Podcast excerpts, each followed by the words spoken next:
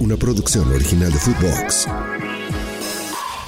Footbox Today, el podcast con las noticias del fútbol que tienes que saber. Guardiola y el City conquistan la Supercopa.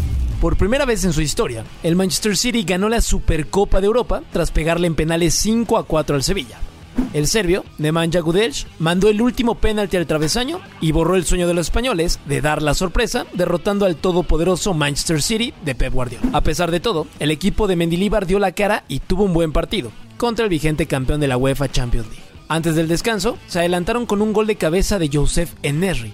Los ingleses apretaron y un cabezazo de Palmer puso el uno por uno en el marcador.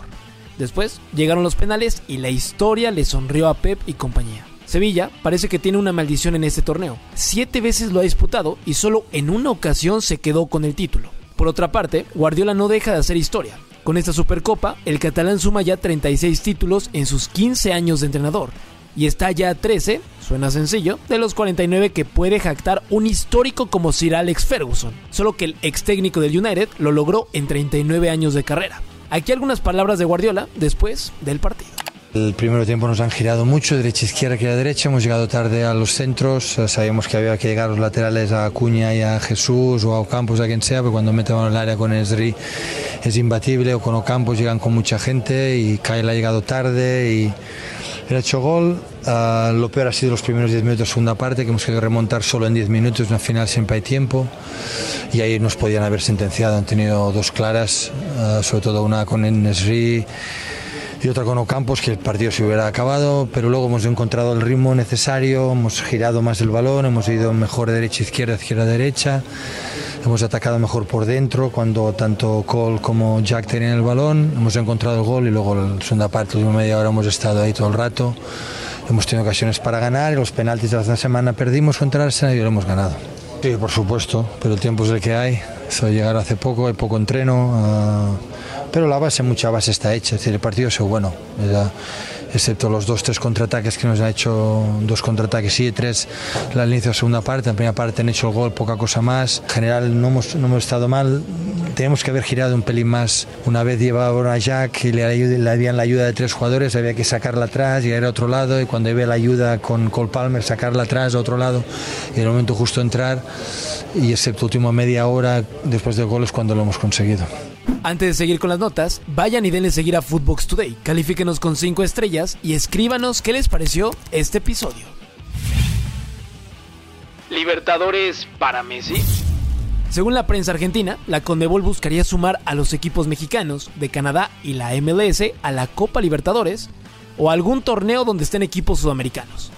Los medios señalan que había surgido la instrucción de Alejandro Domínguez, presidente del organismo, para invitar al Inter Miami a participar en algún torneo. Claudio Tapia, desde Miami, dijo lo siguiente. Sin dudas, los presidentes están hablando para que haya algunas competencias que se realicen de manera conjunta para que se siga jerarquizando el fútbol sudamericano con el de acá.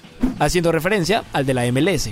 En días anteriores, tanto Miquel Arriola, presidente de la liga, como su jefe, La Bomba Rodríguez, comisionado del fútbol mexicano, aseguraron que para regresar a la Copa Libertadores tenía que ser a través de una invitación formal por parte de Conmebol, que hasta el día de hoy no se ha tenido conocimiento de ella, pero veremos si llega en un futuro. Todo esto con el plan de ver a Messi contra los equipos grandes de Argentina y Brasil.